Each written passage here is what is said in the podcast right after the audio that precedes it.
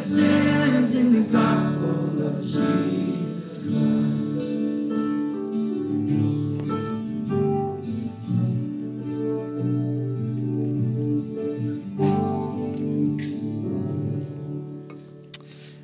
Bow with me in a word of prayer.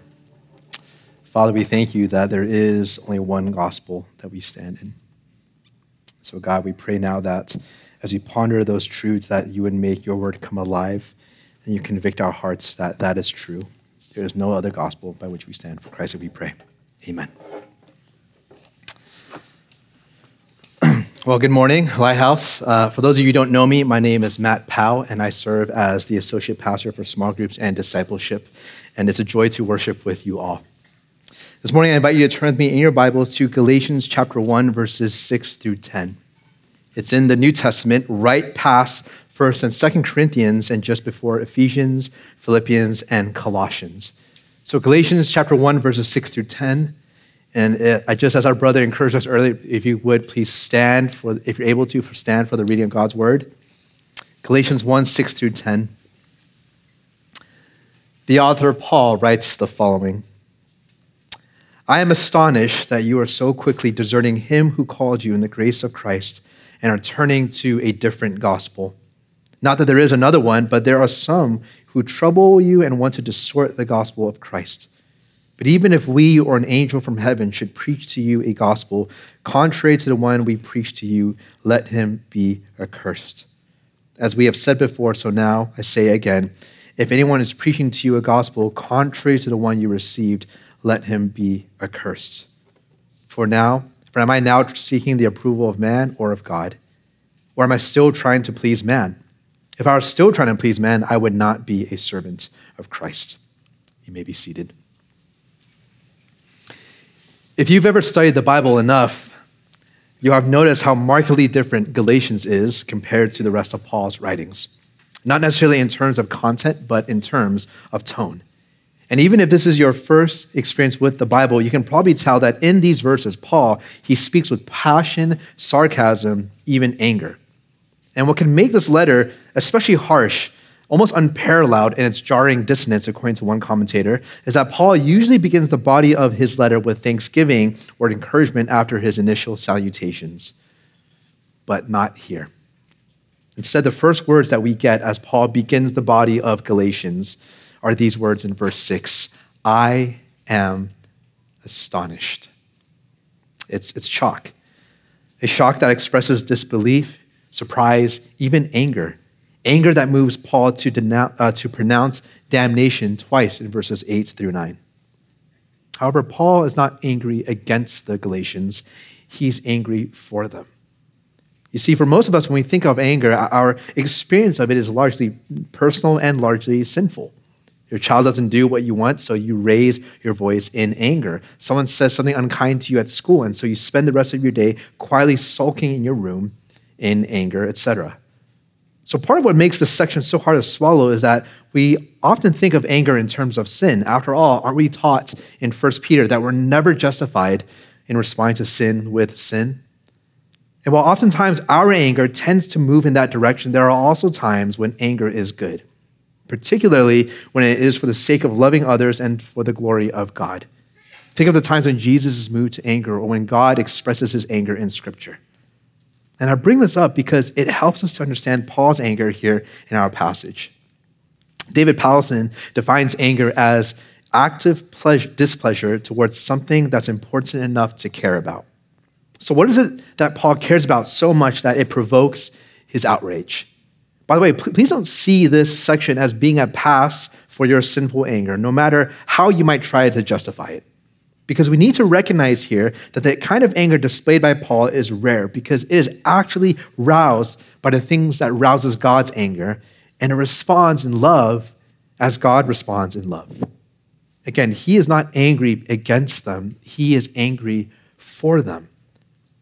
And the fact that you have this rare instance in which ang- human anger is highlighted in a good way should draw our attention to what is happening.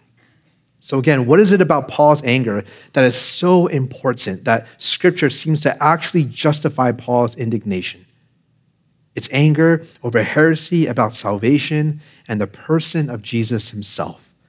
according to our text, it's the embracing of a false gospel, a false gospel that distorts a truer message, and a false gospel that tempts the Galatians to desert a better hope. False gospels, in other words, serve as a threat, and for this reason, Paul is not angry against them. Again, he is angry for them. He cares for them because he recognizes the dangers that false gospels present to the Galatian church. Namely, they're turning away from the true message of Christ and a better hope that is Christ. And for us this morning, it means this that our key idea we must refuse false gospels so that we experience the blessings and, truer, and freedoms of a truer message and a better hope. Two points for us today. The first being this refuse false gospels so that we experience the blessings and freedoms of a truer message. Now, to have a fuller grasp of this letter, it'd be good for us to review the historical context to it. Christianity began with Jewish roots, both theologically in the Old Testament and geographically. The first set of believers in Christ were Jewish believers from Jerusalem, but it did not stay there. As news about Jesus spread, an increasing number of non Jews, also known as Gentiles, became believers as well. And so, for the first time since the Old Testament, God's people are now comprised of two distinct people groups ethnic Jews and the rest of us, unless you are a Jewish person. But just like anything new, there were certain troubleshooting issues that rose. And one of these troubleshooting issues was the question of whether or not believers in Christ still had to observe the Jewish elements of the Mosaic law, such as circumcision. And as Paul's earliest letter, it is this issue that is the occasion for the book of Galatians. Soon after Paul preached and ministered in South Galatia, a group of teachers were insisting that non Jewish Christians observe Mosaic elements in order to be fully accepted before God. In other words, Paul wasn't necessarily wrong, they would say. He just happened to miss a few things. They weren't denying Christ, but they were saying that Christ alone is deficient. It's not that they, it's not that they didn't accept Christ, but they were just adding more to Jesus. Now, the offset, this might not seem so bad. After all, as long as Christ is the picture, as long as Christ is the main dish, so to speak, does it really hurt to have a few side dishes to, to fill out the meal? But when it comes to Christ and the gospel, it doesn't work that way. Listen how Paul puts it in verses 6 through 7. I am astonished that you are so quickly deserting him who called you in the grace of Christ and are turning to a different gospel. Not that there is another one, but there are some who trouble you and want to distort the gospel of Christ.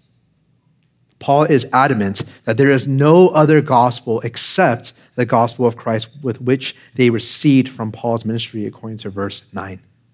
In fact, anything different, any change or addition to that message, Paul tells them in verse 7 is a distortion of that gospel.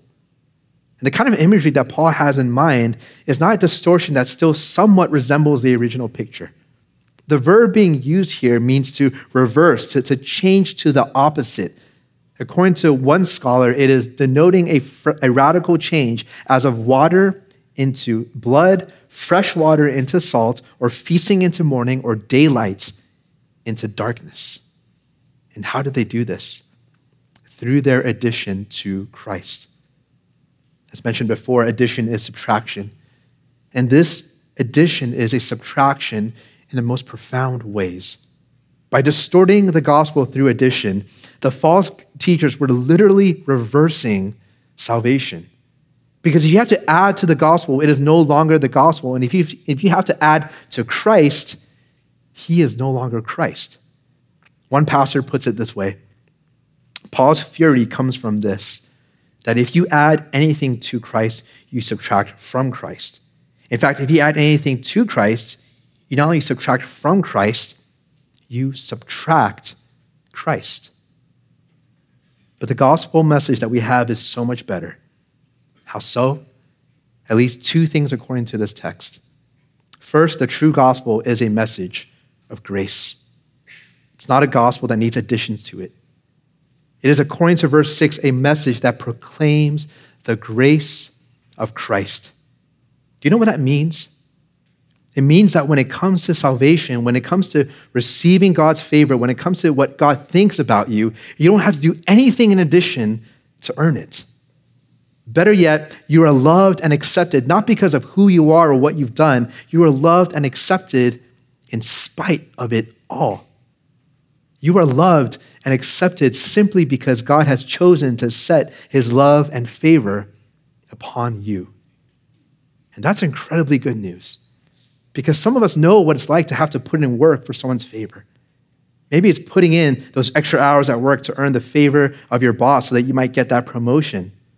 For some, you've tried to earn the favor of your parents by doing well in school, being, becoming that certain profession in order to make your parents proud. Some of you have also felt the crushing weight when you can't or you don't.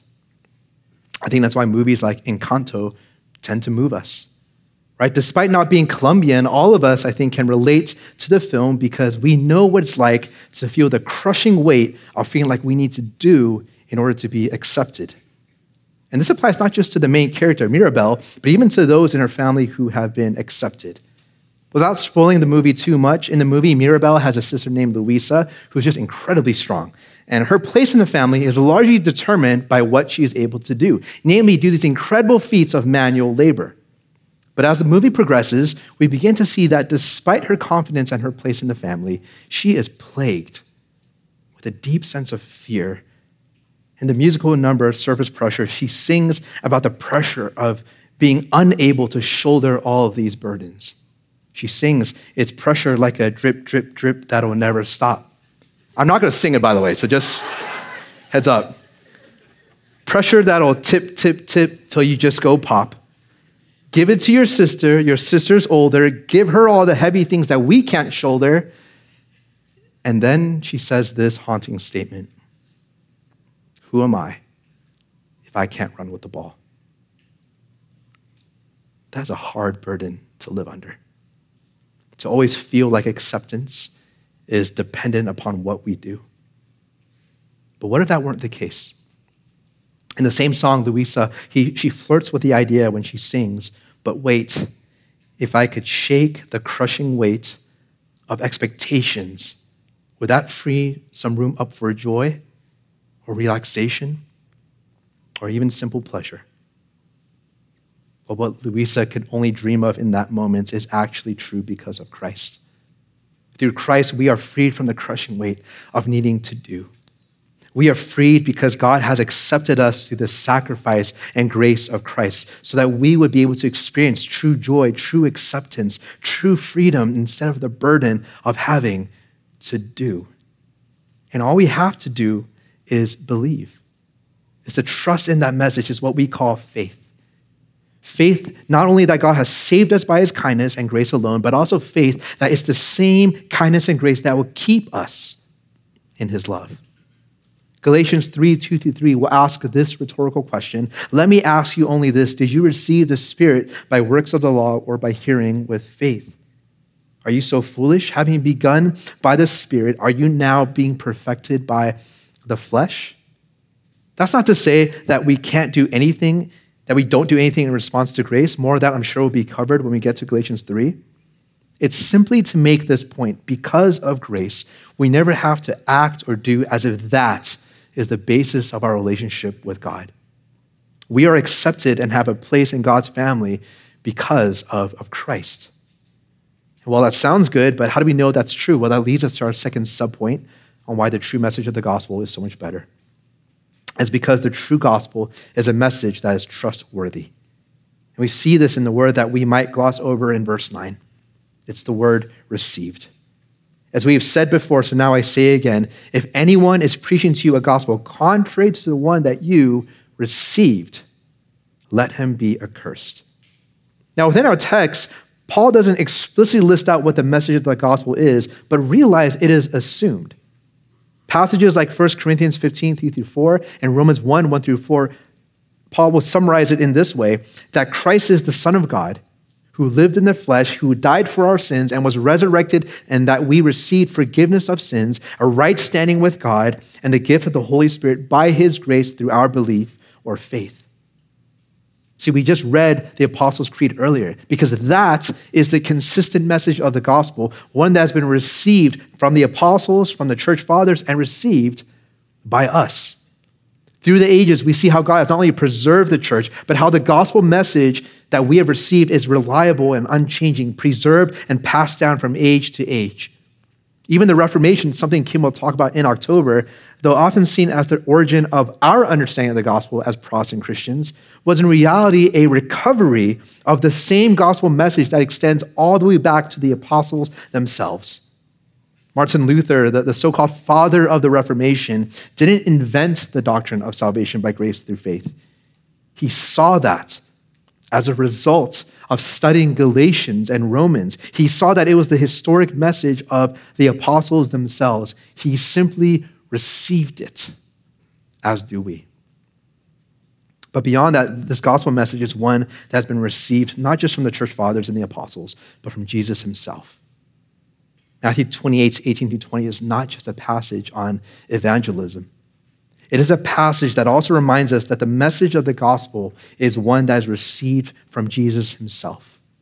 Jesus told the apostles, All authority in heaven and on earth has been given to me. Go therefore and make disciples of all nations, baptizing in the name of the Father, Son, and the Holy Spirit, teaching them to observe all that I have commanded you. There's this divine chain that, that links the gospel we have received to the reformers, to the church fathers, to the apostles, all the way back to Jesus himself. There's so many reasons why this matters. For one, consider the fact that we don't have to fear. We don't have to fear that we received the wrong message. We don't have to fear that God has changed what we've received or that there's more to it than we've received. In God's infinite wisdom, sovereignty, power, and love, He has given us exactly what we need to hear. I mean, can you imagine how frustrating it would be if we have to fear that God might change his message? Or how awful it would be if we were never sure about what God wants of us. We would not only have to expend ourselves trying to figure out what God wants of us, but God would fail to be loving and kind. God would be this fickle figure that we cannot hope to please, and a fickle figure that we fear we might have disobeyed. Martin Luther struggled with this reality.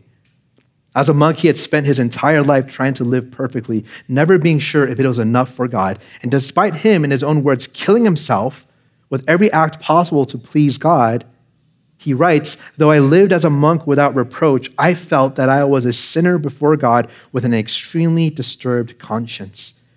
I could not believe that he was placated by my satisfaction. I did not love, yes, I hated the righteous God. For some of us, you know this feeling all too well. Frustrated, killing ourselves to please God, even hating God. But the message of Jesus is a reliable, consistent message that has not changed, whether due to circumstances or our sins, and praise God for that. Because if his central message has not changed, it speaks to his unchanging character. And if you can trust the message, we can, it speaks to the trustworthiness of his love. And I think some of us in this room need to hear that. Some of you know what it's like to live in a household where you never feel safe, where you're never sure how your parents or someone might feel on any particular day. Words like, I'm sorry, where I love you often ring hollow because there was never a sense of reliability and trustworthiness, no matter how sincere the words might come across. But God is not like that. When God speaks, he does not contradict, he does not go back on his word. The gospel is unchanging because God is unchanging. The message of Christ is reliable because God is reliable. When God is trustworthy because God is trustworthy. When God says in the gospel that you are forgiven of your sin, that he loves you because of his grace in Christ alone, believe that there's nothing you can do to change that. There's nothing you could do to surprise him. There's nothing that can happen that will make it a bad day for him. His track record proves true. For some of you who find yourself afraid, that just maybe, just maybe, God might go back on his word, that he might change his mind. I want to encourage you to continue pursuing him. Because if you're not convinced now, that's okay. Because God is gracious and patient. And that too is good news. He will sit with you in your hurt. He will not be offended if you flinch. Because he is patient, he will meet you with his kind presence until day by day you are convinced by the consistency, the reliability, the trustworthiness of his message and of his love for you. But there's another reason why this matters. It's because we don't have to change the message when we give it. Any fans of the Beatles in here? Raise your hand. All right, good. First service, no one raised their hand, so I don't know. In 2019, a movie called Yesterday was released. And the entire premise of that film is what if the Be- Beatles had never existed? It's an intriguing idea. And in this movie, a struggling singer songwriter named Jack is hit by a bus just as a global power outage occurs. After recovering, there's a scene where he's with his friends and they urge him to, to, to, sing something. So he breaks out his guitar and he starts performing the song Yesterday. But for some reason, no one knows about that song at all. In fact, Jack comes to find out that somehow the Beatles have never existed and all their hit songs are nowhere to be found. And so what does Jack do? Well, he uses that to his advantage. He starts performing and playing all their hits and passing them off as his. Now, for some of you guys, that's sacrilege. Wait till you see what happens next. As the movie progresses, Jack starts to gain fame and popularity, eventually reaching the ears of British music star Ed Sheeran. And there's a scene where they're in the recording booth together, and as they're preparing to record just that beautiful song, Hey Jude, Ed Sheeran comes up with one suggestion that instead of, hey, Jude, in order to fit with the times, the lyrics should be changed to, hey, dude. Mark Hatta, I know you're dying inside a little bit, so if you need to leave, that's okay. But there's this absolute look of horror on Jack's face, much like the absolute look of horror on Mark Cato's face. I mean, this is one of the greatest songs ever penned. And it's incredibly personal. It's about a father to his son, comforting him in the light of family upheaval to even, recon- to even consider rewriting the lyrics from Hey Jude to Hey Dude, just to fit with the times would be this absolute travesty. And when it comes to the same, and when it comes to the message of the gospel, because it is the same gospel we have received from Paul, even from Christ, it, it is the same. We never, we never have to change that message to fit with the times. To do so would be more than a travesty. That's not to say that we don't seek to um, seek to share it in relevant, fresh ways so it addresses the particular idols of our culture. It's simply to say that when it comes to the message itself, we rinse and repeat. Church, we are tasked to go forth and proclaim the gospel in every time, every place, to every people. And that is an incredibly daunting task when you consider the complexity of sins and struggles of the world. But what an encouragement it is to know that as complicated as the task might feel, the message has stayed the same. It is a grace to us that despite the myriad sicknesses, diseases, and issues that plague people, it is one cure that remedies. So we need not come up with a new message with every passing season. We need not add more to the message so that it can keep up with the times. We need not create a new message for various struggles. We are freed to simply proclaim one message that has been the same. The message that, according to Paul in verses 8 through 9, the one, was the one that we preached to you, the one that Lighthouse you have received. And in church, when we're convicted by that, by nature, it will simplify the ultimate aim of our sharing pleasing God. Verse 10 For am I now seeking the approval of man or of God, or am I trying to please man? If I was still trying to please man, I would not be a servant of Christ. And pleasing others is a tiresome task. As a father of three, I'm reminded of that whenever I ask my children what TV show they want to watch. On the contrary, what a merciful grace it is to know that in my proclamation of the gospel, I only need to please God. I'm not burdened by the need to be liked. I'm not swayed left and right by the approval of others. I can, I can proclaim the old, old story of the gospel simply because I desire to please God simply. I can proclaim the old, old story of the gospel truly because it is God's approval that matters most truly. Church, do you see now why Paul is so angry? He's not angry against the Galatians, he is angry for them. By embracing a false gospel, they are not only embracing falsehood, they are also missing out on the blessings and freedoms that come with this one true gospel message. And with that, they are also suckered into something, into missing out on something else. Which brings us to our second point refuse false gospels so that we experience the blessings and freedoms of a better hope. One of the unique things about this passage is Paul's conceptualization of the gospel. On one hand, he makes it clear, according to verse 7, that there is only one true gospel. The gospel of Jesus Christ, as we saw earlier, proclaims his life, death, resurrection, and the subsequent benefits that we receive by grace through faith in Jesus.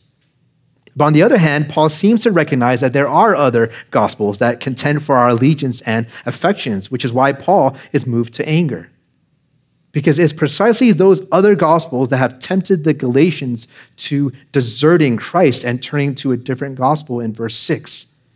So, what is it about these other gospels that tempt the Galatians? Well, consider the word gospel.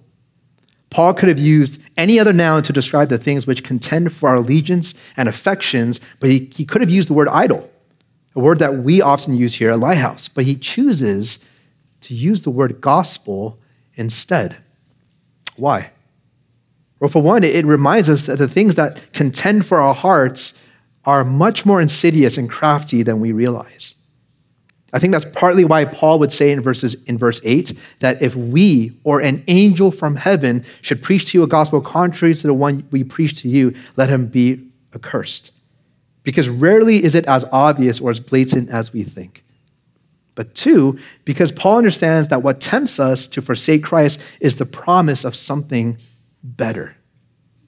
Think about the word gospel. If you've been at church long enough, then most of us know that the word means good what? News, right? Good news. And that's definitely what it means, but, but let's do a thought experiment, okay? When you think good news, what pops into your head? If you're anything like me, we are accustomed to equating gospel or good news with the specific message of Christ. Am I right? But this morning, I want us to try to broaden that phrase, good news, beyond what we're normally used to. So let's try this thought experiment instead. Imagine you are sitting at your favorite coffee shop, sipping on your favorite drink, when all of a sudden you hear that familiar ding on your phone. And you look down, and it's a text message from your, from your parents, your siblings, your spouse, maybe even your best friend and says this good news. What would be going on through your mind? For some of us, maybe it's confusion, but for some of us, it, might be the hope of a birth announcement, the hope of a positive diagnosis, the hope that you've been accepted into your dream school, maybe the hope that you've been offered a job. What would bring good news to your heart in that moment? What would bring good news to your heart right now? And just take a moment to think about that. If you were to keep it a buck, if you were 100% with yourself, honest with yourself, as of this moment, what would bring good news to your heart? What would bring you peace, happiness, or joy? What would bring you that one good break that, that you hope for? Let me be honest with you. As I've grown in my season of fatherhood, I've grown in increasingly greater love with, for my wife and three children. I found myself wanting more for them. And this morning, I'm in good company because I know there are many fathers here who likewise feel the same way, and you are examples to me. But I've also come to feel the pressure of wanting more for my children. It's not easy. It's no secret that living in Southern California is not easy. And it only seems to get more difficult. And as a father, that, that weighs on me. I'm tempted to believe that the measure of a good father is one who can give them a house with a backyard for my kids to play in. I'm tempted to believe that the measure of a good father is one who can give our children an inheritance so they might be okay long after I'm gone. And so when I ask this question, what brings good news to my heart? My answers have largely been a forever home for my kids to grow up in, enough money so that I know they'll be taken care of. And don't get me wrong, none of this is bad. But I'm also convicted that this pa- from this passage that if these are the things that my heart longs after, then they are false gospels who threaten to turn me away from a better hope. We've often used this quote, and I think it's appropriate that we refer to this again. But John Piper writes The greatest enemy of hunger for God is not poison, but apple pie. It's not the banquet of the wicked that dulls our appetite for heaven, but endless nibbling at the table of the world. And these things are the things that threaten to turn us away and desert Christ, then we need to take these things with utmost seriousness and with the utmost severity. That's why in verse 8, Paul tells us that if we or an angel from heaven should preach to you a gospel contrary to the one we preach to you, let him be accursed. Well, what does that mean? The word that Paul uses for accursed is the word anathema. Originally used to refer to any object set aside for divine purposes, whether blessing or curses, the negative sense of that meaning prevailed over time. In every instance that it is used in the New Testament, it carries the idea of being delivered over to God's judgment, a wrath for judgment. Throughout church history, it becomes a standard pronouncement upon notorious heretics, much like the way Paul uses it here. But it means more than excommunication. I want you to, for a moment, to consider the theme of curse in Scripture. And just to be upfront, so much of what I'm about to say has been greatly helped by the late R.C. Sproul, who preached a message entitled The Curse Motif of the Atonement in 2008. So, what does it mean to be cursed? Well, consider that the famous Hebrew benediction in the Old Testament found in number six. It's one that we've probably used at the end of our services as a way of asking for God's blessing and kindness on us as we conclude. It goes like this The Lord bless you and keep you. The Lord make his face to shine upon you and be gracious to you. The Lord lift up his countenance upon you and give you peace. For, for, for, a Jew, to be blessed by God was to experience and be bathed in the shining glory of and the shining glory that emanates from God's face. This is what Moses begs of God in Exodus 33 when he asks God, Please show me your face. He wanted to see God's face. Why? Because there's no expression of greater intimacy and closeness than to see God face to face. And I think we get that, especially for some of you who are older and married. It isn't so much the case anymore, but it used to be customary that during a wedding, the bride would stand there with her face covered by a veil. And throughout the ceremony, her face would remain covered by that veil. So when does that veil finally get removed? It gets removed in the greatest moment of intimacy in the ceremony, when the groom is given permission to kiss his bride. This was the hope of every Jew to see God face to face just once. And it's also the hope of the New Testament. 1 John 3 2 tells us, Beloved, we are God's children now, and what we will be has not yet appeared. But we know that when he appears as we when he appears, we will be like him, because we shall see him as he is. There will come a day when we get to see God face to face. The things which separate us now, which keep us from seeing Him in full glory, such as our sin, will be no longer. And there will be this intimacy between us that we can only long for this side of heaven. We will be closer to Him than we ever thought possible, and we, in that moment, will be truly blessed. But if that is what blessing is, consider then what cursing is and what it means to be accursed. It is the polar opposite. If supreme blessing is intimacy with God, then supreme cursing is being cast out by God. If supreme blessing is to behold Him face to face, supreme cursing is Him saying, I never want to see you again. If the supreme blessing sounds like number six, then the supreme cursing would be this, according to R.C. Sproul. May the Lord curse you and abandon you. May the Lord keep you in darkness and give you only judgment without grace. May the Lord turn his back upon you and remove his peace from you forever. Beloved, that is what is being communicated here anathema. For the sake of those who are younger, and for the sake of not stumbling you, there are a variety of ways that we could communicate the weight of this word. I will not say any of them, but I'd imagine that if I did say such a vulgar phrase on this pulpit, a number of you would feel incredibly uncomfortable. And for good reason. Because this is the weight that this word carries.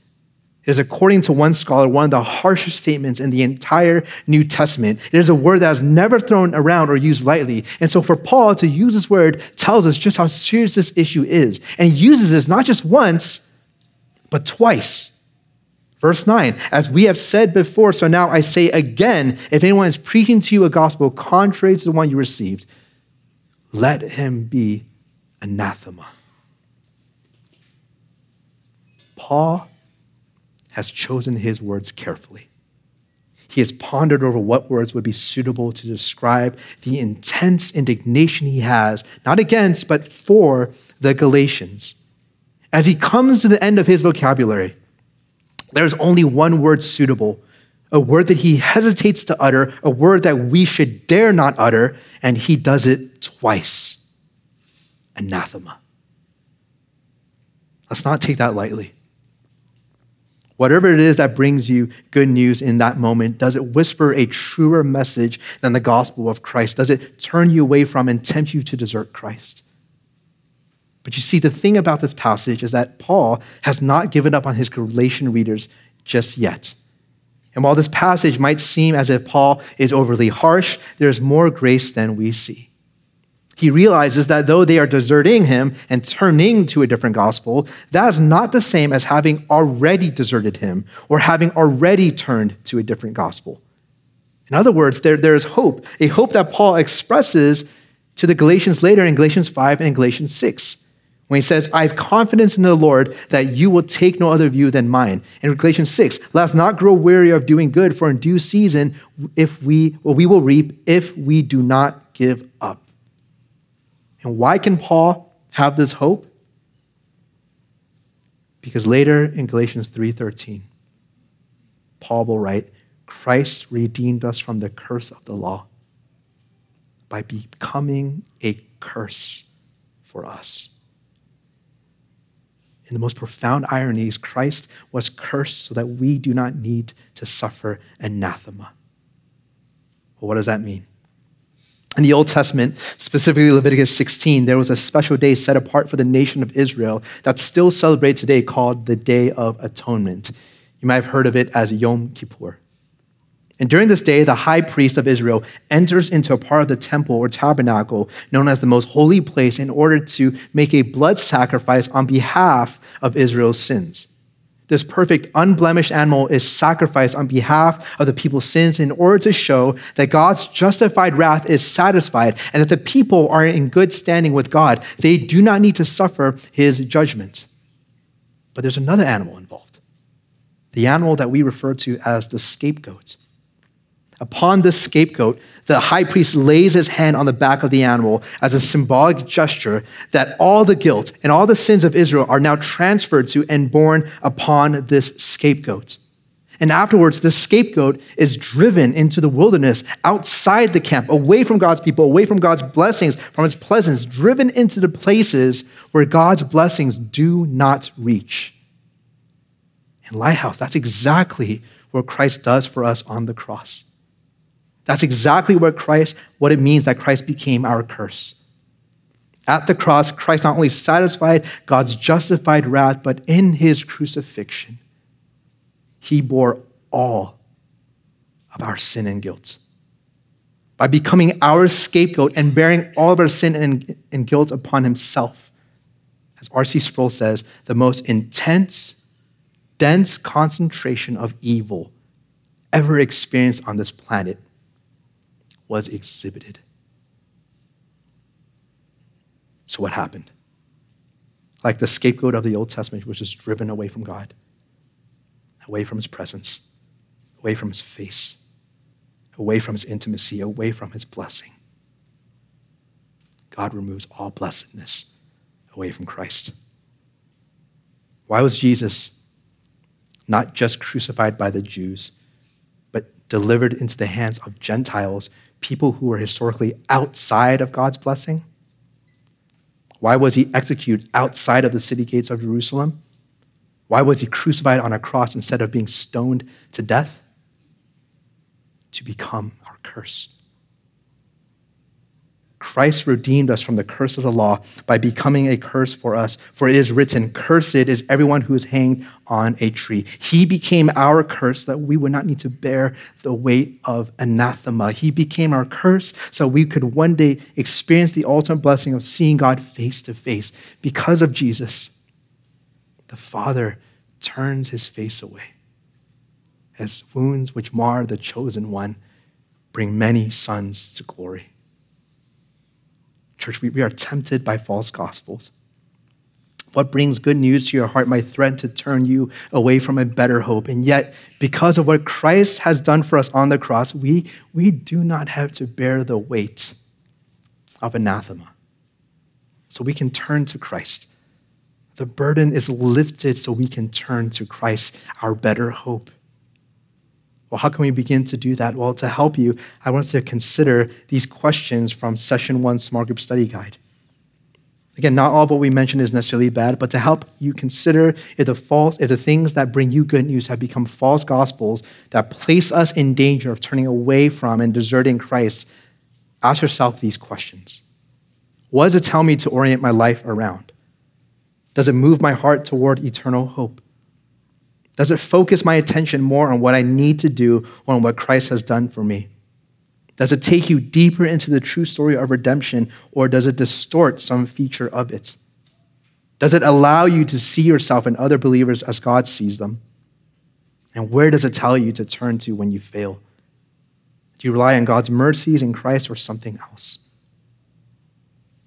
Church, we want to expose the false gospels, but it is always with the hope of opening our eyes to see the better hope that we have in Christ. And it's not just with regards to salvation, it affects everyday life. In Christ, I not only have salvation, but I have a blessed way of living. I have a better way of living. How so? When I'm tempted to answer the question, what brings good news to my heart with answers like a forever home for my kids to grow up in? Enough money so that I know they'll be taken care of I'm tempted to believe that the measure of a good father is one who leaves my children with a sizable inheritance. I'm tempted to believe the measure of a good father is one who can give my children a home with a backyard they can play in. I'm not only tempted to believe in that, but I'm also tempted to despair. I look back on what I did and how I've chosen to live with how I've chosen to live with crippling regret. I tell myself things like maybe I shouldn't have become a pastor. Along with that, I begin to focus all my attention on supplementing my income. Not that it's a bad thing, but doing so at the expense of my children and my wife. I start to get consumed with various investing strategies instead of being invested with Jesus and the people in my life.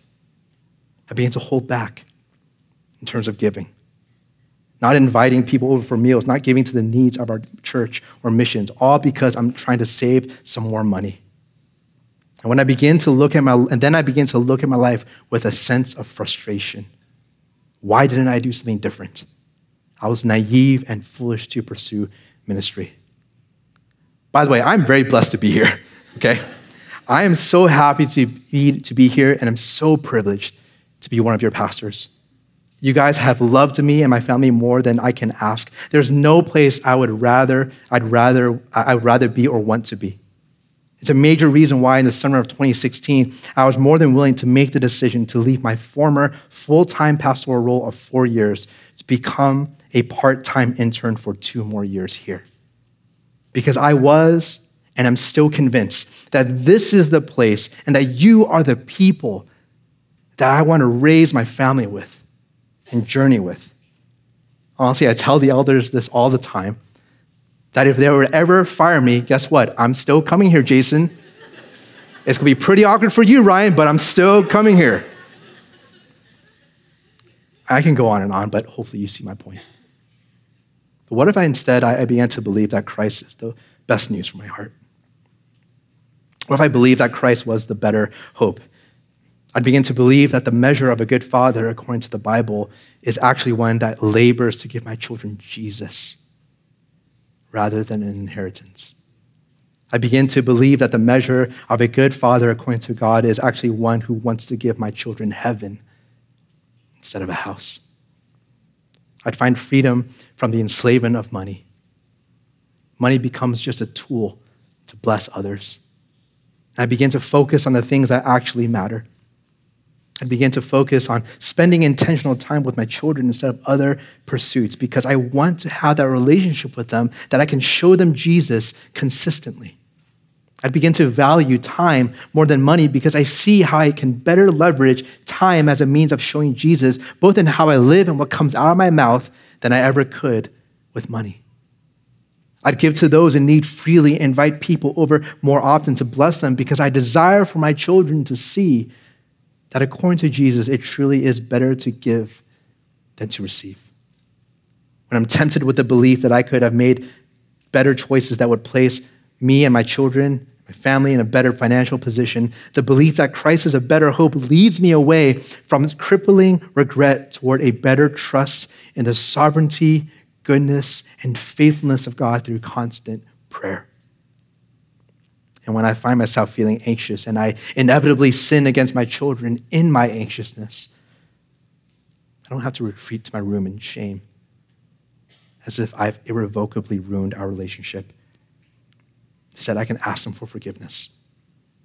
Because by doing so, we move forward in our relationship, but we are also reminded, most importantly, that in that moment, as great of a sinner as our dad can be and is, Christ is a greater Savior still. As 1 John 1 9 declares, if we confess our sins, he is faithful and just to forgive us our sins and to cleanse us from all unrighteousness. I want my children to know that they never have to fear admitting wrong, admitting their sin, because Jesus is faithful and just to forgive. Church, this is what Paul wants so badly for his Galatian readers to know the blessing and experiences of a truer message and a better hope. And it's what we, as your pastors, want for you as well. So, as a final charge to you, refuse false gospels. Treat them as anathema for the sake of your salvation and for the sake of Christ, who became your curse, so that you might one day know experience the blessings of God. Father, thank you, Lord, for your word and what it says to us. And Father, we need to hear this. I need to hear this because I know how I am tempted to believe in false gospels. Lord, would you forgive me for the times I've chosen to believe the whispers of false gospels compared to the true gospel that gives me a better hope than I could ever dream, ever want, ever desire. Jesus, thank you that you are gracious, that you are kind. Oh Lord, would you help us to see and believe that your gospel is so much better? For Christ, we pray. Amen.